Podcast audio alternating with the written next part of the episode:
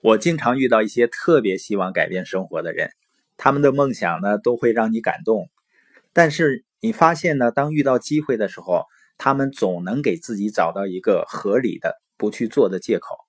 很多人呢，在这种自欺欺人的循环中走过一生。我为什么说是自欺欺人呢？因为这些人不管借口有多么完美，实际上真实的原因是，这些人还没有学会相信自己。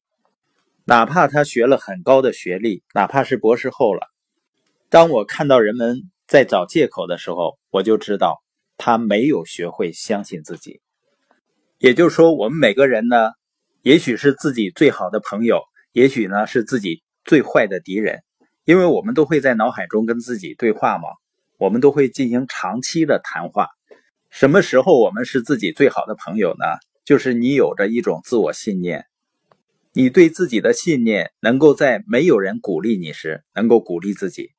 不管我们做的事情是大是小，就算没有别人支持我们，但信念会一直支持我们，因为我们听到的最多的声音、最重要的声音都是自己的。你的信念才能驱动你的行为。当我们认为我不能的时候，这个想法往往起源于我认为我不配，也就是很多人没有配得感。人们都怕别人小看自己，都想有重要的感觉，但是从内心深处呢，我们有的时候觉得自己不配拥有更好的生活。带着这样的想法，你就永远不能比自己眼中的自己更出色。乔布斯曾经说过呢。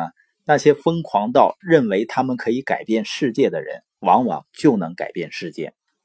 我见过很多别人认为他并不会成功的成功人士，但是我从来没有见过一个人一直不相信自己却可以成功。所以呢，要学会开始相信自己。相信自己最重要的就是开始一小步一小步的往前走，同时呢，找到相信你的人和环境。我的自我信念的真正建立呢，是源自于系统的大型研讨会这样积极的氛围。